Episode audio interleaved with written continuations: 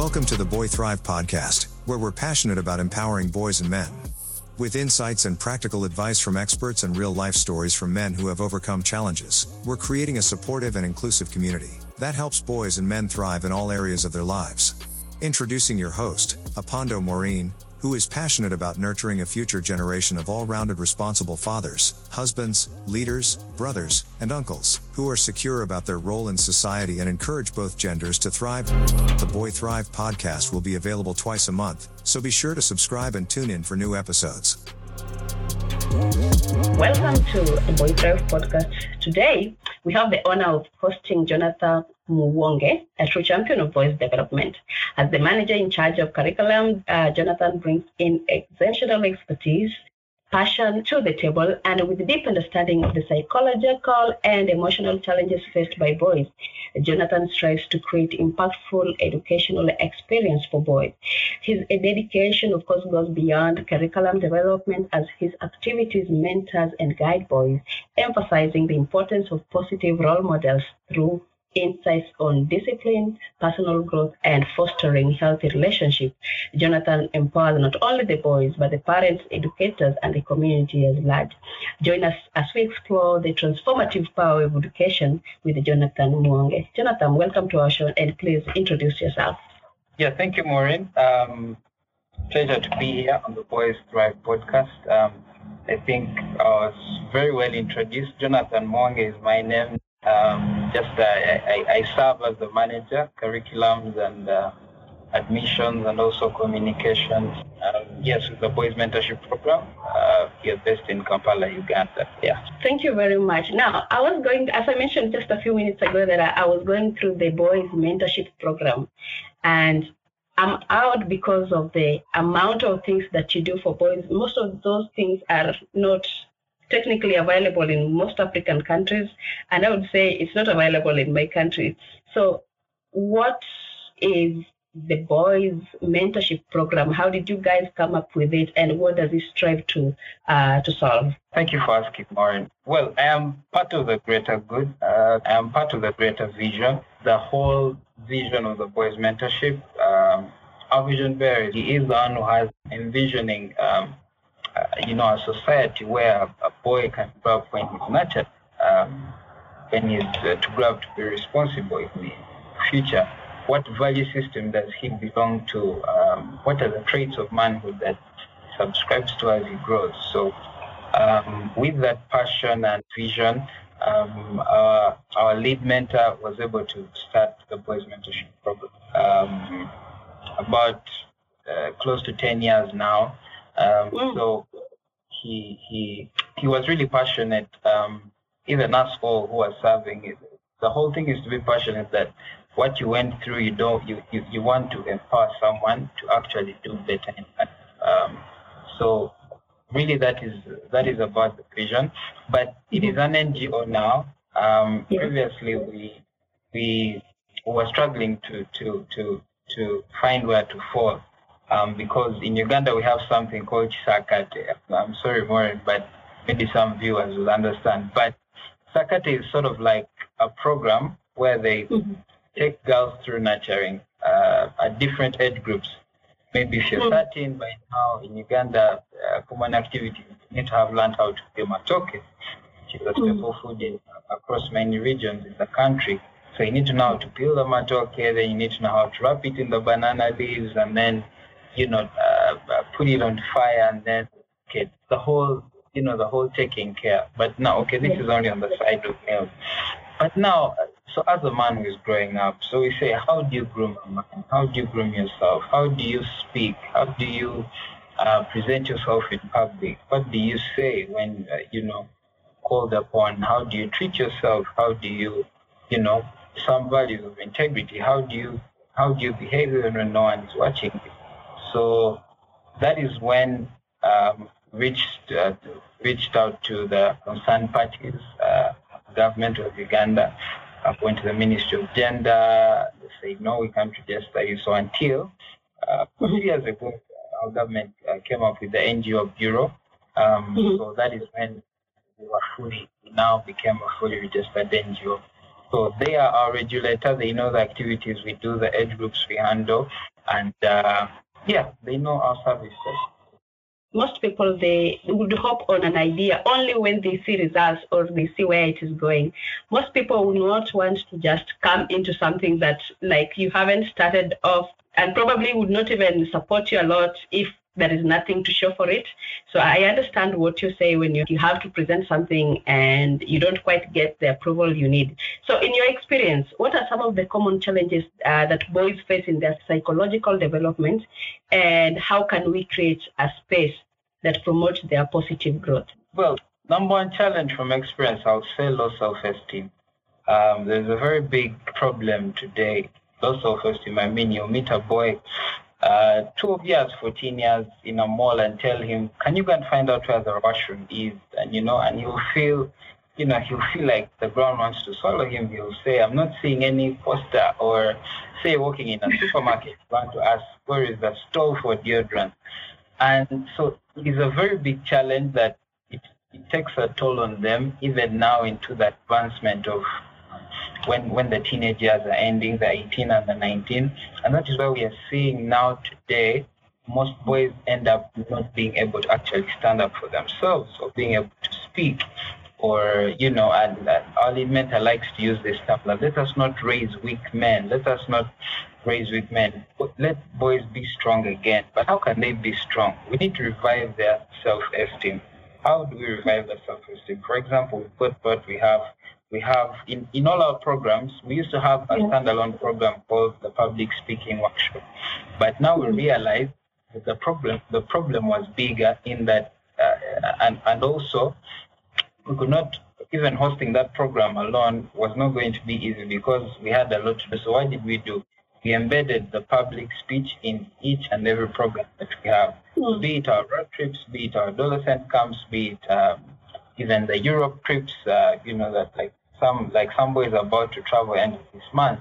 They, so we embed those classes, we embed those lessons, but why to teach boys? And we do not do it theoretically. When we talk of workshop, it's not theoretical. We do it practically. Like I'll give you an example. Um, the other time we're in a certain town east of uh, um, east of east of Kampala, and then this boy walks up to me. So we had we had had a bus stop somewhere, and went went into the market to visit. And then this boy tells me, I want to ease myself. And he's asking me where the washrooms. Look, I tell him, look here. We traveled together from Kampala. I've not been to Bali a couple of times. So what are you going to do? You're going to walk to that lady over there and ask them where the washroom is.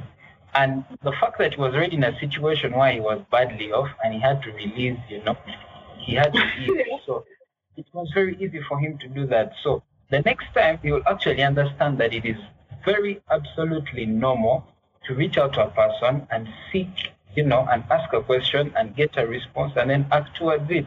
So this is the low, this is the low self-esteem I'm talking about. There are so many hundreds and thousands of people out there who cannot speak up, even you know when they're in a small environment like that. Psychologically, like I said, it is one of the biggest problems that now brings, uh, you know, one after the other. So now, if someone has low self-esteem, they cannot be a leader. You know, one of the things, yeah. one of our greatest, uh, you know, missions is to raise leaders. You know, leaders who are strong, leaders who will, you know, uh, take the country and, and, and, you know the world to, to, to another level. But they cannot do that if they, they have low self-esteem. So we need to boost the self-esteem and for boys to, you know, be strong. Being able to express oneself and also just overcoming the fear of self-expression is really important because without that, and imagine that boy now, he was by himself with nobody who is um, maybe encouraging him. I think he would try to look for another alternative that would not necessarily be suitable even for the society because imagine that situation. So, you know, when we're talking about, you know, getting the boys to have that self-awareness and self-confidence, how can parents and mentors play a role in supporting their boys, you know, emotional well-being and fostering maybe a healthy expression of themselves. How can the parents come in? How can the society come in? How can the schools come in generally? I'll, I'll tell them to take advantage of every situation. This is what we've learned um, as the boys mentorship program. I remember in lockdown, um, you know, when they had locked us down, we could not meet the boys physically. We were also used to meeting the boys physically. But um, mm-hmm. you know, time came, and now we also had to be innovative. And we say, why not meet boys over Zoom? Start doing some cooking classes over the camera. So uh, we would get recipes and, and you know share the items to prepare, and then boys would you know would get involved, and then they started um, cooking these different items. Uh, this came from the Boys Business Club actually. So we said, why not start a business club? So we started out as though we are just making them busy, trying out different recipes. But later on, we said, okay, these boys can actually earn from this in their surroundings because uh, during the lockdowns and also uh, being minors, they could not go so much in a very far place. So we said, why not use their surrounding or their neighbors actually start earning from the little that they're making. Let them not only make for the family, but you know, for the people around them. But now, how are you boosting that self-confidence, that esteem? So, number one, the boy has to reach the parents. Some boys have low self-esteem that they cannot even ask for what they want from their own friends and their own parents because some mm. things are natural because you're sure that every day all I need to do is get up at 5.30 and sit in the car and be taken to school. Yeah. And then after I will do what? I will wave. But now you're trying to kill some level of, of, routine. So so the boy started cooking, uh, making different stuff, samosas, cakes, smoothies, and all this kind of stuff. So now realized that the boy's esteem was actually being spent. So they needed to go to the market, so maybe mm. buy charcoal, maybe as the gas is done, they need to maybe talk to a bike guy. Where is the nearest gas? Uh, maybe talk to their helpers at home or I don't know, just the people around, you know. So you, through that speech and that interaction and that movement here and there, you know, the, the boys actually gaining the confidence in one way or another. And I can tell you the boys that went through that program, they never, their esteem has never been the same again. And they can stand up for themselves. So brings me back to the point of let the mentors, the parents, the teachers take advantage of every situation. I always tell parents that, you know, you don't have when you pack, give the money to the boy. Let him be the one to go to the supermarket. If he makes an error, let there be room for error. Do not scold, you know, all the time. If he makes a loss, you know, you teach him that in life, you know, that's also a lesson that in life there are also losses and profits, you know. So that the next time he will know that it is actually I have to go and ask for the exact product that I was sent for because mm-hmm. getting a refund isn't as easy as it seems like. So I will stick to the point that let us take advantage of every situation. You know, everywhere you are, there is always an opportunity to, you know, boost that, that self-confidence and, and, you know, have the boys boost their self-esteem. A great insight. Now, this ties in with the concept of discipline, which I think often varies between modern and traditional parenting styles. What are your thoughts on the most effective approach uh, to discipline that helps boys develop and you know become responsible as well as being able to express empathy for themselves and other people around them. Yeah, well, to believe in our African tradition. Um, yeah. We know that now most of the parents we have or receive children from do what we call the modern parenting, as you said. But even as we mentor, we have our pillars for mentorship, three. Number one is going to is our lead, we call our chief mentor. Number two is psychology and research. And number three is uh, the African culture and tradition. No, we mm-hmm. cannot run away from our African traditions. We know what they have done for our society. We know the people it has produced, and we know what mm-hmm. it is capable of producing. I mean, we have seen it work, you know, mm-hmm. but we have also seen the modern parenting fail. That is why we cannot rely on it 100%. We might pick one yeah. or two things from there, um, because mm. I mean, in the modern day age, we, we can't run away from that. There's a lot of technology. That, you know, in traditional parenting, there was nothing like phones, but now you'll need a phone to check on the boys at home or the you know the kids at home. So one or the other, you're going to leave a phone, you're going to leave a laptop, you're going to leave a tablet. The TV is on. Um, so there's a lot of dynamics. But why traditional parenting? It is because the belief system of the traditional parenting was so strong that it could not be shaken. I mean, hmm. one, it was one word for the wise is enough. It was not, yeah. it was never, it was not about being discussed, you know. In modern parenting, you have to sit hmm. down and ask, do you want to go to this school? I mean, mm. now what kind of, if you as a parent who is supposed to be obeyed. You know, even the Bible, the Bible instructs the children to obey. It does not Their say parents. yes to obey their parents. It does not say that Mm. you will only obey if they give you. So now there is a lot of the if statements that young people are, are- are Mm. trying to impose on the parents that everything is conditional. I, If Mhm. I am to go to school, you must give me this. If I am to go, if I am to wash your car, I must have this. If I am to read hard, I must have this.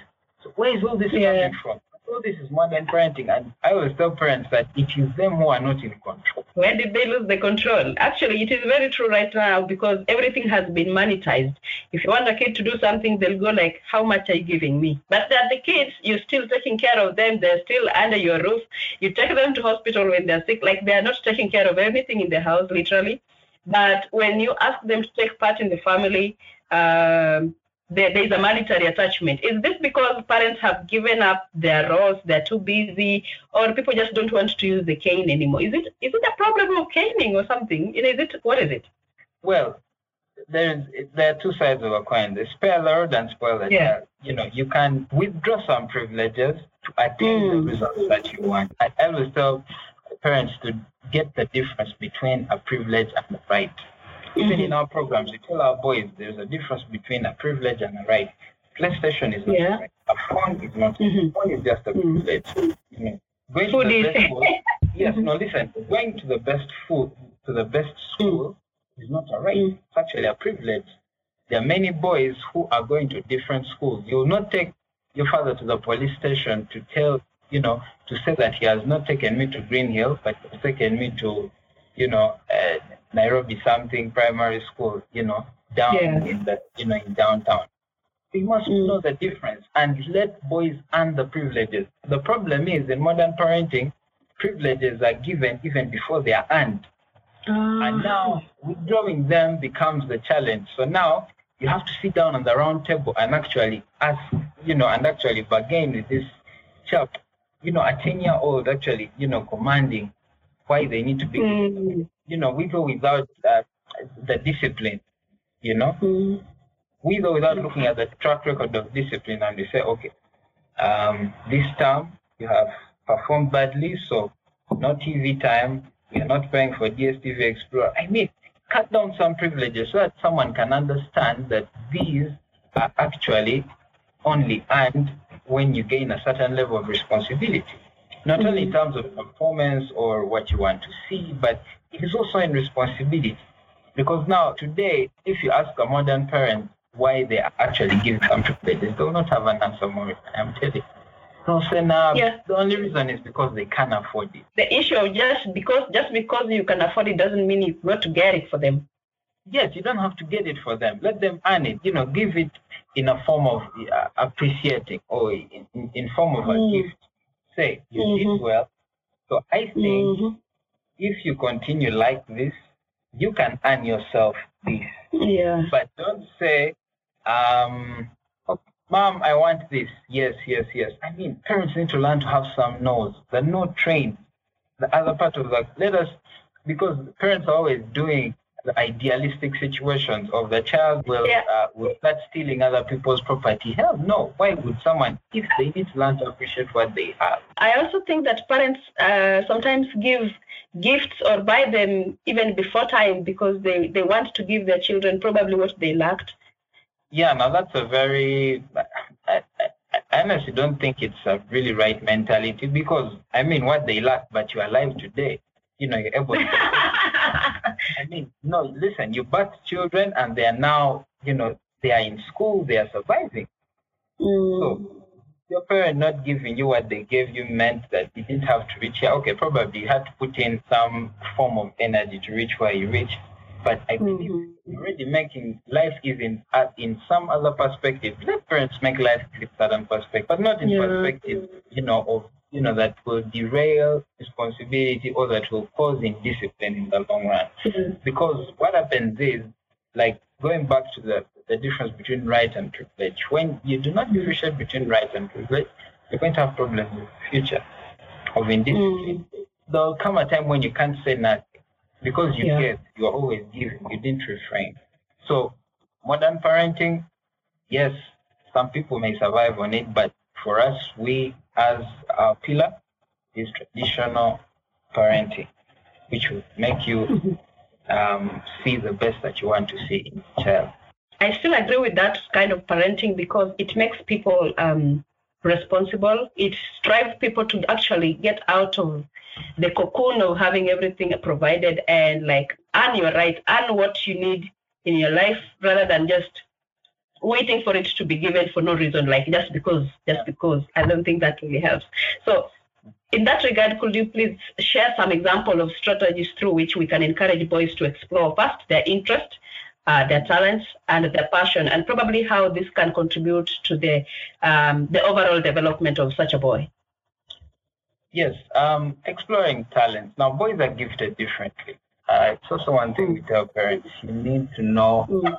what gift your child has, and probably you've seen the gift, but you're actually ignoring.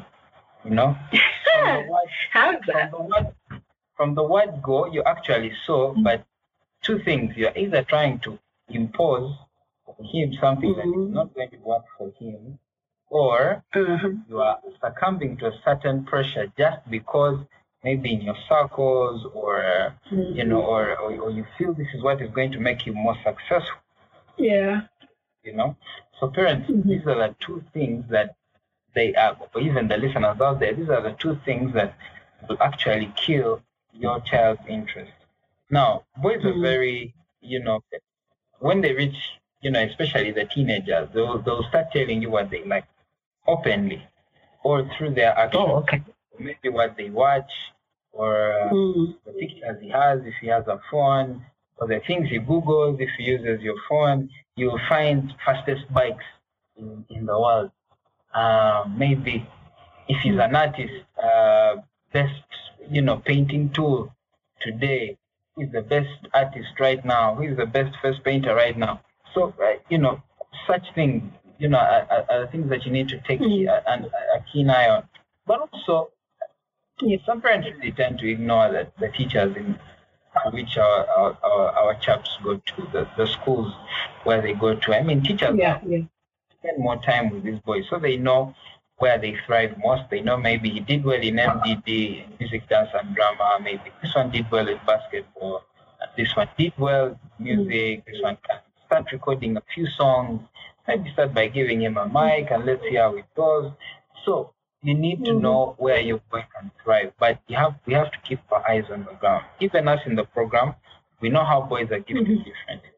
When it comes to maybe dance, we know our people. When it comes to football, we know our people. When it comes to basketball, so every boy has an interest and a talent which they were God given and which we must help them to exploit. Now, how do we help them exploit? Really, it is putting the spaces in which they can Mm. thrive. There are lots of academies out there today. There are lots of music recording, you know, places. But, you know, we ignore all these and try to pretend that they don't exist. You know, in Kampala alone, I don't know how many recording studios there are Yeah. you know, find one that suits your value system and be clear even when you know when you're going. Ask some people to help. Even us, there some parents we help. You know, when a boy is having um, you know music classes, we had a boy who could actually host a radio show. So you know, we help them connect them to a, a radio station um, where they you know start early Yeah. excuse me, and start understanding what's a radio, what are the dynamics in a radio, what course do I need to do, uh, Mm. you know, is there a short course I can do in the summer holiday? Are there some YouTube videos I can watch? Some boys are good at playing instruments, you know. Most recently, that the boys Europe trip is, is helping, you know, there are some parents who are able on another level who can take their boys to these academies. But sometimes we think the boys who are in those academies come from Mars. No, they are also normal people, some even of African origin, but it's because their parents sacrificed because they saw the gift that you know, their Yeah. child had. So it is more of exposure. So we do we try to give these boys a lot of exposure so that they can see that it is actually possible. Like some of our boys were selected to go into some of those academies, so plans are in progress. Of course, it takes time. Uh, one thing I also must talk about is time, because parents maybe think, um, and you know, all the other stakeholders, guardians, teachers, and all those, they, they, they think that um, the results will come instantly. No, you know, it's going to take a lot of work. It's going to take a lot of commitment. I can tell you, It's going to take pressing on. There will be disappointments, uh, you know, but there will mm. also be encouragement, you know, if you, if you hang on and press on uh, towards towards uh, So really, it's about keeping your ears on the ground. You will always know what your boy is interested in. I think that also points to the parents to be actively involved. Because, for example, if you have activities that are going on, they are not going to be free in most cases. Uh, a few of them will be free, but some do, are not that free. And so, if your child is in, interested in something that is uh, not free, you, have to sacrifice to see them through. So, this one calls for the parents' full involvement. There's no way you can, you know, delegate this. If you want your child to actually pursue their dream, then you've got to play an active role in their lives to make sure that that happens, right? Yeah, absolutely. Absolutely. The parents have to be involved. Um, you know, it's not about picking and dropping. It's about asking if they're music school, uh, can you play me a song? Uh, how many notes did you learn today? If your boy is playing the yeah. piano, if he's playing football, uh, go to the you know to the arena, watch him play. The basketball via the court, watch him play. Um, you know, do you need shoes? Do you need socks? Do you need comfortable? You know, what yeah. tools do you need to help you thrive in your in your interest? So, yeah, that kind of stuff. We've already spoken about parenting and the modern parenting issue, but you know, in today's rapidly changing world, uh, what are some of the key aspects that modern parents should consider to ensure that uh, boys are equipped with uh, the necessary skills for success in their personal and probably professional life? Because I know this kind of investment you make to your child, they'll carry through. Some of them will actually end up doing what what they started as young children. So for the modern parents, you know, because right now we are we've reached that level. Most of the people are, you know, millennial parents so what can they do to make sure that they support their children and make sure that these kids, you know, maybe get a foundation for the professional life as young as they are? Yeah, I think for the foundation, because when you talk modern parenting, we are talking more of, uh, especially boys who are, you know, on international curriculums and who are so much exposed, you know, to, to yeah, you know, to modernity, technology, mm. and all this kind of stuff. But number one, I think it's accountability. Mm. One of the biggest problems we have is that boys think they are only accountable to their inner circle. Now we've got also got boys who are coming from single parent family families, and now you find a boy is making the mom's life a living hell. It's like that's a single mom. Also, if it's a single dad, maybe they're making the life of single dad a hell. So you need to have other stakeholders to show in the African, um, we are borrowing this from the African, you know, tradition of parenting, yeah. the African mm. Uh, parenting style. Okay, you only bear alone, but you don't raise alone, something like that. I don't, I don't remember that African proverb. I, I think over here we say that uh, it takes a community to raise a child. Thank you. Yes, it takes a community to raise a child. So you, you do not have to do this alone. Parents think. Yeah you have to do the parenting journey alone. You will not do it alone. You've got you've got to you need the mentors, you need the teachers, and you also the parents need to give the authority to these people. Because mm. for us, for example, when a boy comes, when you bring a boy into the program, we say, look here, you're giving us the authority of the parent, and you sign even before you sign, you know, even when you're applying to join, you know, any program, you say you are giving us that authority to be the mm. disciplinarian, to be, you know, to be the mentor, and because we know what is going to be right for you at the end of the day. So you brought him to us, so empower us. But mm. even the reason why some schools have issues with parents is because they are not empowered. You know, mm. you find yeah. a child is conniving. When a child is suspended, the first person mm. to defend them is the parent. The parent. But what, but what did they break? They broke school rules. So how do you then how then are we going to work together to raise this child? So what do yeah. they say? That is why a lot of schools just dismiss. They say, mm. okay, find another school, and you know. And, and you just go with your problem again because you didn't actually solve it. Exactly. So what am I saying? Let us raise boys and children at large in a community style of raising. Otherwise, mm. we cannot do it alone. Even as we can't do it alone, that is why you know, we, you know, we, we, we invite different stakeholders. You know, if when we need the church, we go to the church. When we need elders, we invite the elders. Then the ladies, we have we've got some lady mentors, some speakers who come to, you know, to teach, to speak to us because, you know, we are not an island. So yeah, true. people who um, who are really experienced and passionate, really, to you know, to see um, the lives of others, you know, the lives of our, so largely community. I think the rest is embedded in there, the whole mm-hmm. mentorship program, the schools, and, and, you know, support them by, you know, supporting them when you're called upon. But also, uh, back to our point of, you know, understanding the difference between right, rights and privileges, because we're in a yeah. world where every parent can afford you know, everything. So, you know, we, we, we just... Some of them and yes, but some.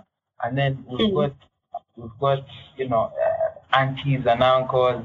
And the mm-hmm. other day, for example, I, I had a certain mentee was telling me that, oh, you know what, uh, you know what, Manager Jonathan, and you know when I when some uncle of mine found me uh, at Acacia Mall. Okay, we have a very famous mall, Acacia Mall, and then mm-hmm. he just told me, you know, he just actually added me money. He didn't even ask me what I'm doing outside. He didn't know whether I got permission. So can you imagine such a kind of thing?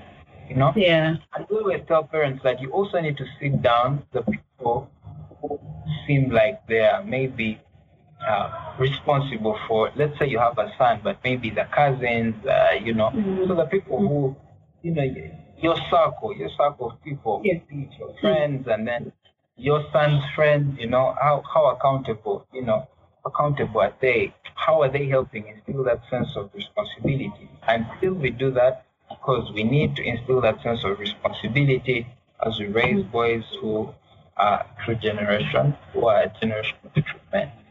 I don't know if we can say that most people do not proactively uh, engage in their children's growing up because mm. um, the people who are around us obviously are going to make a difference or make a situation that is um, fragile become worse if we don't pay attention to who they are. So this is going to be about vulnerability about men because we are in a culture where that does not acknowledge that boys and men uh, can be can feel some feelings and express them. The question is how can we overcome societal stereotypes and biases that may hinder boys' um, ability to express themselves and seek help when they need it, as well as to develop healthy relationships as a result because we are our own enemies at this point. We do not believe, especially I'm talking about the African culture. We do not yeah. um, believe in a man who expresses himself. Then he cannot uh, allow the boy to express himself. You'll hear men t- or fathers telling their children, um, "Men don't cry, man it up," or like they just cover it up instead of opening it up and making sure that we deal with the root cause of an issue rather than just bottling it all up. So what can we do? Well, for us, I think we believe it's not it's not really about men not opening up. I really think the spaces they are now there where men can open up. Though mm. I know there's still there's still that stereotype of uh, you know men don't cry and all that. Of course, men do cry, but actually they should change it and say uh, men don't cry maybe in public. but I know I, I anyway jokes aside, uh, I'm I'm just kidding.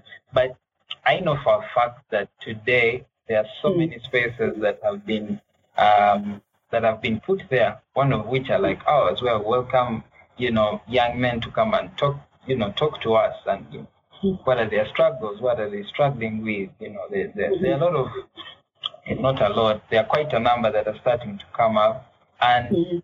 but when we talk about, um, you know, you don't want you, you don't want to also go down the drain because when you say that men start um, uh, you know, men start, because you're literally saying, because you, you might have opened a window to say that let men now start being crybabies. We are very careful to draw the line. look at this. Look at it this way. Most men, instead of facing their issues, they cover it up because they they have not been trained or they've not been in an environment where it is normal to express oh, issues. Okay, okay, that's what you're talking about. Yes, yes. Now that's uh, uh, now that takes me to accountability. I'll talk about it this way. Mm.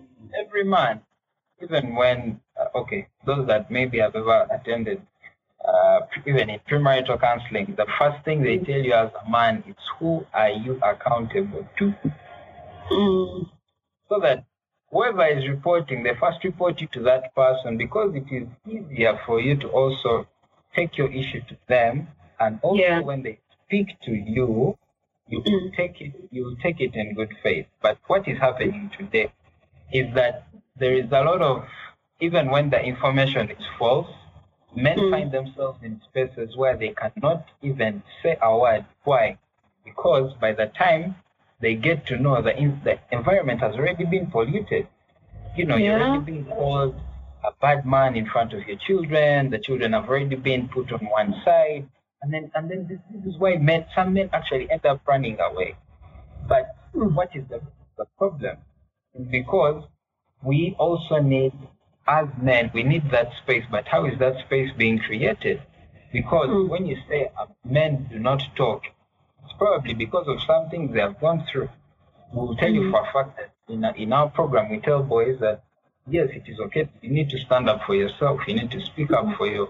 You need to speak up for yourself. For us to be honest, we tell we tell boys that a true man does not does not lay a hand on a woman. Mm. But we are also saying that avoid like we're also saying let the ladies know that it is also not good to provoke a man because a man is a man. We cannot you know we cannot we cannot hide away from that. So Yeah. in a man's being a man, when you talk about uh, being able to speak out and hiding away from the situation, I think it goes back to whom are they supposed to talk to, and also when you have an issue with a man, whom do you go to? Mm. Because even going back to school, I, I believe most of our audience shall be the parent. Going back to school, there there are always people when there was an issue in the boys' wing, they would Mm. start with the senior men, the wardens. So even the issues would start from there internally before they go externally. Before even they you Mm. hear the name being read or in the disciplinary committee or anything, they'll first try and get Mm. the root cause of the problem.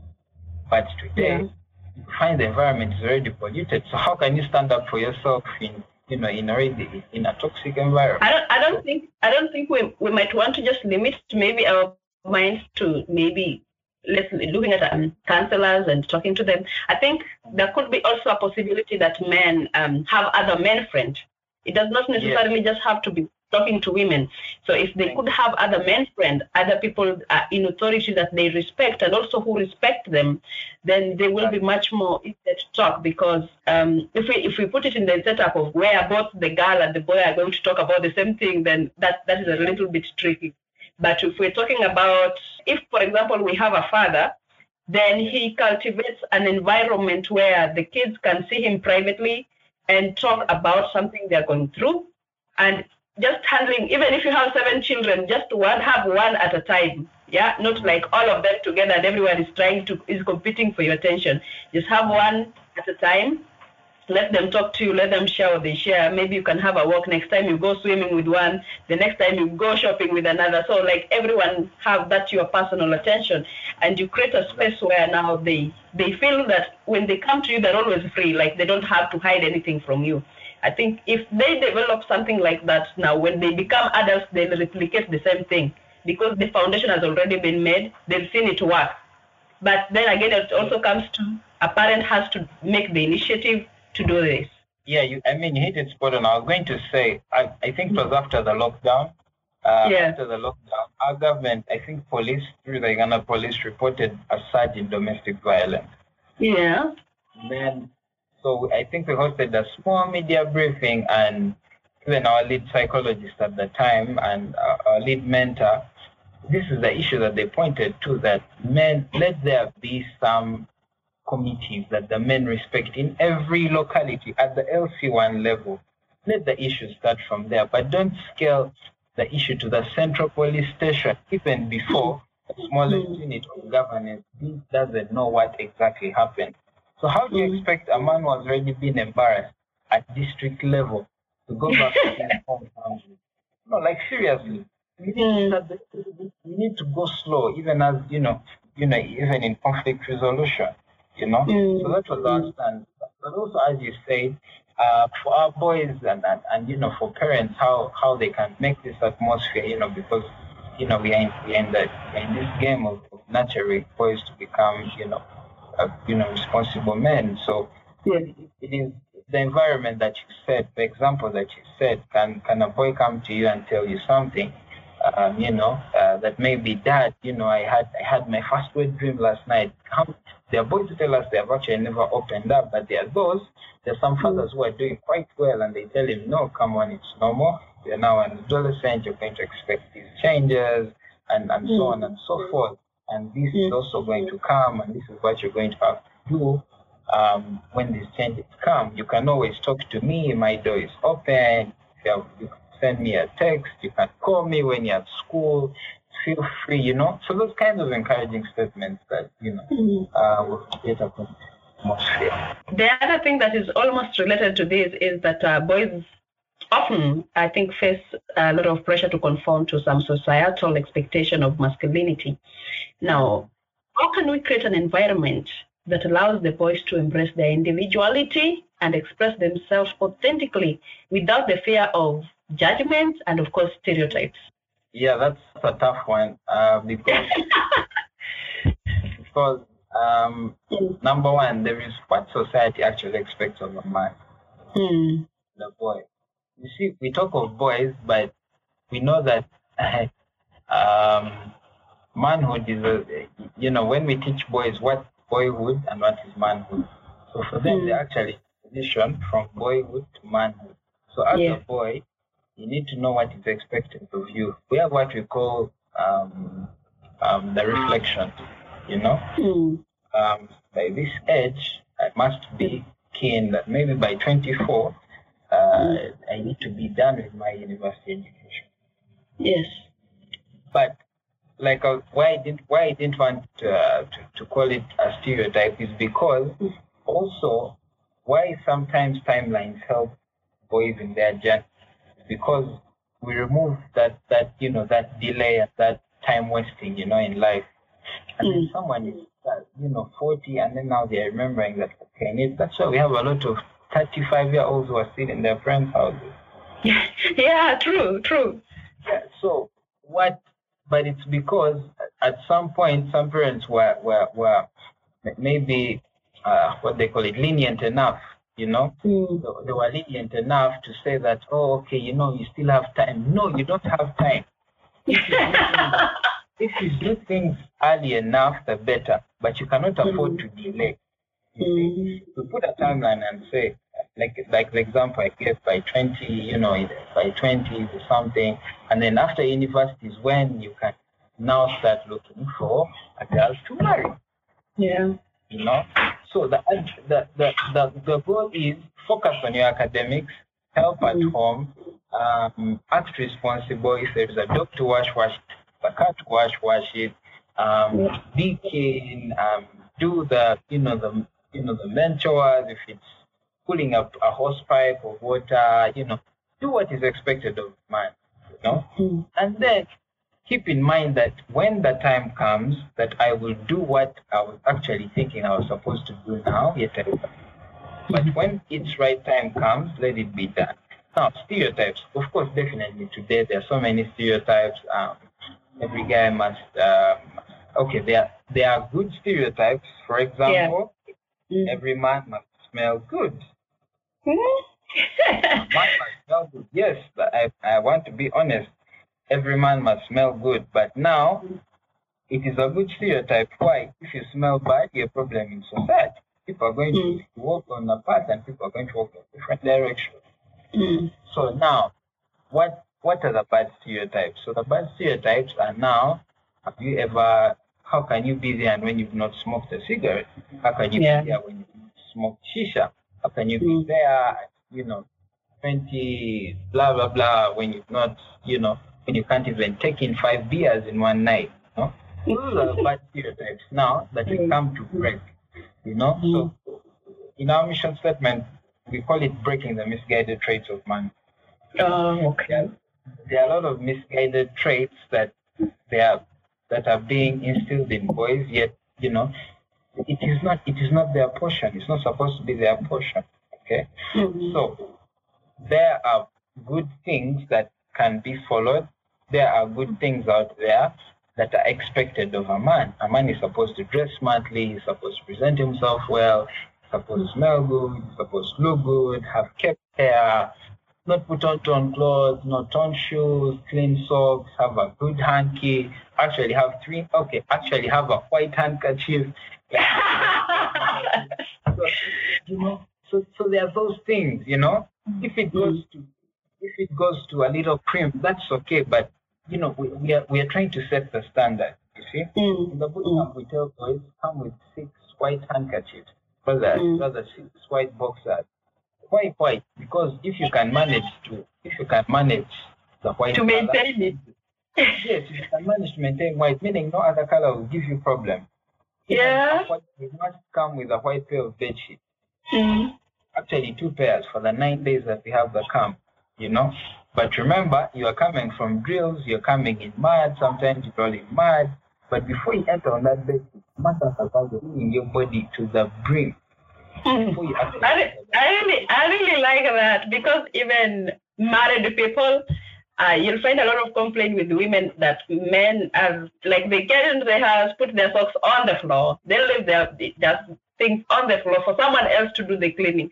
So here I am raising my daughter to be a good woman, and somebody else is not raising a boy to be responsible for his own affairs. That's I think that's that's a bullseye. I love that. yeah.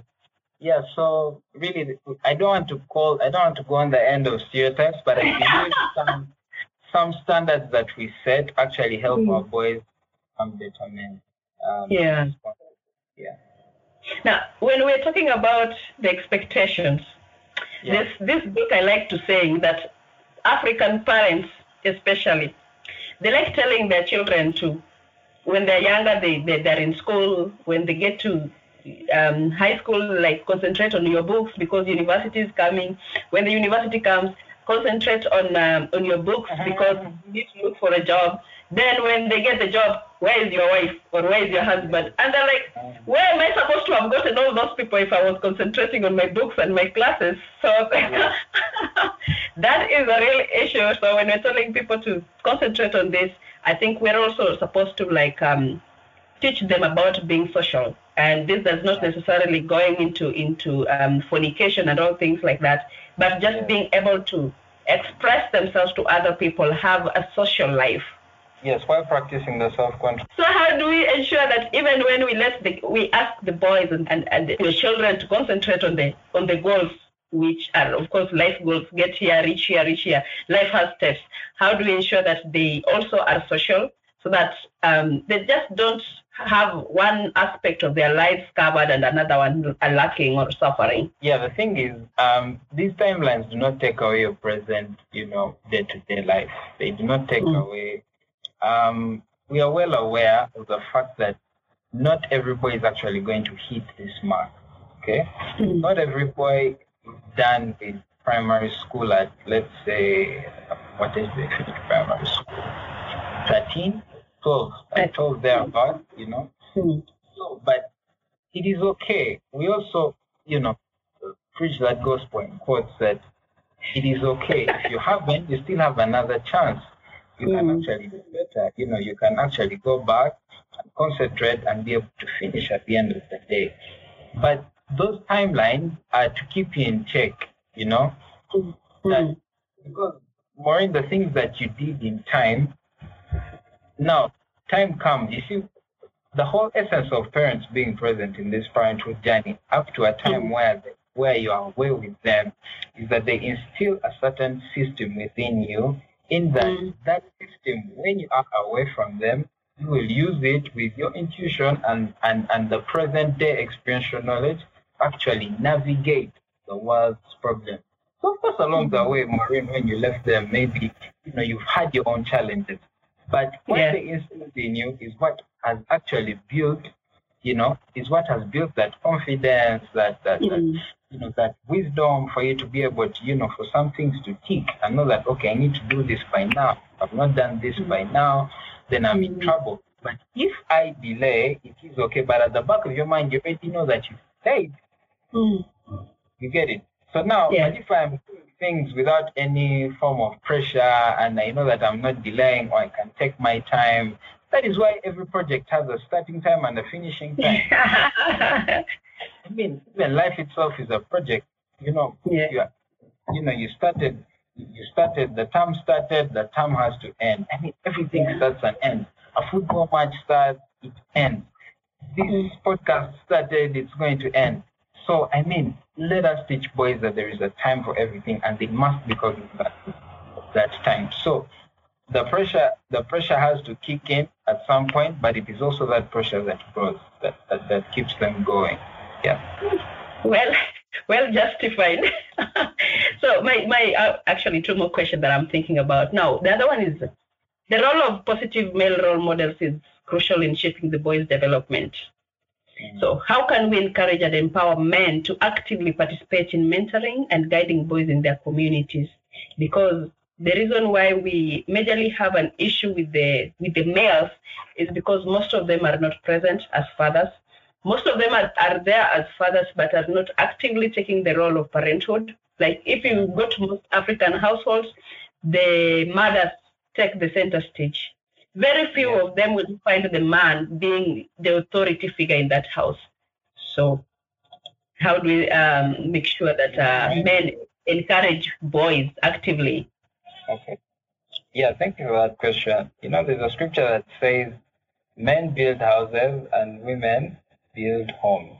Yeah. And in the home, that is where the children are. By the way, for us, we believe traditionally, I don't know how, now this is where now the, the modern parenting comes in. Mm. Because I believe where the whole norm of why most times people are forced to say absent fathers Mm. they say maybe you first answer this. They say absent because they are not present in the home, or like you said, they are not actively involved. Yes. That's what you meant. Yes. They can be present, like they're physically there, but they're not taking part in the discipline. They're not taking part in the guidance. Just, just there. They come back, they read the newspaper, or they disappear in the drinking dance. You know the drill. Okay. Okay. Now, in terms of really being present, I believe. Um, by the way, in, in, in the in the in the upbringing of children, Mm. I believe we believe that mothers have a greater role Mm. You ask me why. For example, I'll give you an example. Maureen, when you when when you have a son and he's going to school, Mm. very easier for you to know what is. It is easier for you to go enter his bedroom and go under his bed and check, or even the suitcase that he has packed, far far more easily than his than than, than the mom. Mm. I'll tell you a scenario. Um, last week, I think I was somewhere with a certain parent, and they were telling me how their, you know, 16-year-old teenager had packed unwanted some unwanted stuff by the school. So when they get to the school, the dad notices that he is uneasy. This is a present father. He's present in the lives of his sons, and you know they are always, you know, doing stuff together. Now here the dilemma comes. So now also, so he calls the wife and says, "Hey, madam, could you come and see? Um, do you mind come coming and talking to, you know, then what's the? So, and then the mom, the mom also narrates to me how she started a conversation, you know, Mm. because the boy is naturally scared that the dad is going to do something maybe outrageous, embarrassing. So now it is time for the mom to step in, you Mm. know. Yeah. How did the mom step in? The mom said, you know what, Lennon, let us not take these, these things too far. What you all you have to do is just tell me what you have in there, and then we can solve the issue amicably without the teacher getting to know. Because if Mm. the teacher knew, they would actually send him back home maybe for a week or two. You know? Mm. And within a few minutes, the boy had calmed down and was able to talk to mom, you know, in just a split second, you know, and then Yeah. said, you know what, mom, I, I brought these shoes. I know they are not wanted, but I feared and knew that you or dad, if you had seen me packing them, I was going to Mm. be in bigger trouble. But you see now, you see the power of dual parenting. That is that is that is good parenting because now both of them are actively involved. Yes, but you know, how would you rate the activeness of the father?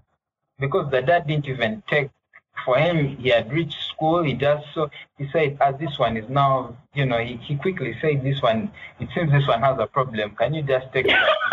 I, no, but I, I want to be honest and, and tell you that this is how father's parenting is. Most times, the mm. father's presence alone, most times, I'm saying most times, mm. is good for these activities. Take them to play and swim and all that. But most times, just the boys knowing that the you know, or just children knowing that the father is present alone sometimes is enough to inculcate a certain level of discipline and responsibility. Mm. Because they know if he left if he left his chair like this and like this, it's already trouble. There's trouble me. Because for fathers one thing leads to another, you know. So he finished my table. By the way, you didn't show me your report. By the way, why did you do bad in math? By the way, you know. So the by the ways now start growing. But what am I saying? I know there are many, and in today's in, in uh, being being fair to the fathers too, it is being yes. uh, you know it, it is being extremely difficult, of course, to raise children and you know and fend for the whole family and all that. But what are we saying? Mothers really have a, a, a role to take precedence. They have that softer you know, they, they, they are more connected even emotionally to the lives of mm. the children, especially boys. Mm. So it is, it is up to them to take up that advantage and use it, you know, and use it in, in for the greater good of parenting to see the child you want mm. to be. But if you keep on complaining about absent father, it, and, and some people who actually complain that the father is absent, he's actually not absent. But also, some mothers, I tell them that, look, you're also not uh, putting, uh, you know, you're not creating an atmosphere for the father to be present in court.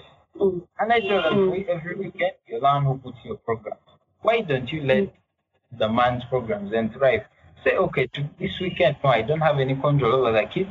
You take them, take them with you to the farm or to the park or, you know, yeah. to the vet when you're taking the dogs. Those kinds of activities are what make fathers present. But if you expect that fathers are going to, I don't know there's certain, maybe there's a certain level of presence that we have not yet understood that the world requires. but, mm. but to, to be honest, I mm. feel like majority of the of the fathers are not doing bad, are not doing bad per se. Maybe there is a fine tuning that is needed. Maybe mm. there's a mm. fine tuning that is needed, and I'm not saying this to defend, but really I'm saying this from experience. Because most times when you get these complaints, we try to dig deep and find out, you know, what does the father do? Does he disappear for months? You know, save for those who, you know, work, you know, miles away and then they come. Yeah, those are absent there, we can agree. That is now where we, we, we you know, uh, tell you to please have some, uh, you know, male figures in your family or within your circle or uh, whom the man can actively say that, you know, when I'm not here, look here, Jonathan, you can always look to Uncle so and so. You can always talk to him. If you can't reach me, or if you find it hard, or if you want to, you know, go somewhere, you know, so stuff like that. And uh, I believe at, at, the end of the day, we can, you know, it won't be a replacement as such, but, you know, it could be a good uh, substitute. Yeah. Now, um, just finally, I'm, I'm, I'm curious about the, the activities that, um, that you offer at uh, the Boys Mentorship Program. Could you just talk to us a little bit about them as we can conclude this chat? The activities that you do, um, at what point, what age do you accept people? How can they reach you, and all that? Now it's about the Boys Mentorship Program Africa. Yes, so the Boys Mentorship Program uh, Africa, um, we're really passionate about the boy child. Want to create a generation of true men, um, you know, instill that sense of responsibility really bring up men who are socially, economically, and, and you know, upright in, this, in this in this tough generation. So the programs we have, first and foremost, the programs that we have, we have quite a number of programs. Number one is the military boys boot camp. This happens once a year. Mm-hmm. It's a good camp actually. There used to be two, but we narrowed it down to one. Uh, that happens once a year, and that is in December in Kampala, Uganda. Um, we admit all our programs are designed for boys aged from 7 to 17 years. We believe that if you start this mentorship journey at seven, by 17, it can actually set you off into the world and say, okay, we're good to go. Just keep on with our value systems, with these traits, and with these traits of manhood, and go and apply them well. Um, and now, when a boy transitions over to from from 17, because legally we are legally we are legally bound by that age, as I mentioned to you before. Um, so when a boy clocks 18, now he is now 18. We know that's the legal uh, age. One That's an adult now. that's an adult now. So now the the best that the program does so far is to pair you with um, men. So that that now transitions into a program called the one mentor, one son. Mm. So let's say I, Jonathan, am paired with a mentor, maybe Moses, who I am accountable to. He Mm. knows what I'm doing now. He knows where I stay. He knows uh, relationship status. He knows uh, what I'm trying. What am I doing with my life? What is my five-year plan? What is my Mm. plan this year? How what have I done at the end of the year? How do I plan to do better? So that kind of stuff. Then, um, after the boot camp, uh, program number one was the boot camp. Program number two, we've got what we call the Boys School of and Correction. So we also deal with boys who have who have issues with the discipline school or at home. Mm. So we have we have a correction center that will take them and, and they undergo that uh, you know that behavioral change uh, to, to really so that they are, they are able to come back to school. We tell parents, what good is it for a boy who, who, who is indisciplined to school? That means maybe they need first value school by coming out of school, and then maybe go back to school. Um, I talked about the, pub, uh, the public speaking workshop, which is no longer standalone, but I speak about it as a program because we embed it in all our programs. We've got adolescent camps. This one we talk more about the boys' changes, body changes, what changes should they expect, um, how do they treat themselves, how do they groom themselves, um, shaving, and all that, and all that kind of stuff. Um, then we've got we've got am I missing? We've got um, we've got the Boys Europe trip. Um, that's uh, that's an exposure program, as I mentioned before. You may expose boys who have different talents, those who are talented at swimming, basketball, volleyball, football, you know, to the outside world, so that maybe they can be scouted um, and, and you know, um, we, we also have what we call the Boys Academic Clinic. We, we mentor boys, you know, when they're going back to school, um, you know, tell them, bring some people who have excelled at their academics and, and mentor them or really give them, you know, those tips at how, at how they can thrive in, in, you know, in school or in, in, in that field of academia. Mm. And then finally, um, we have um, I tick but went off my mind. Yes, uh, we have those programs where we prepare boys who are joining different levels of education.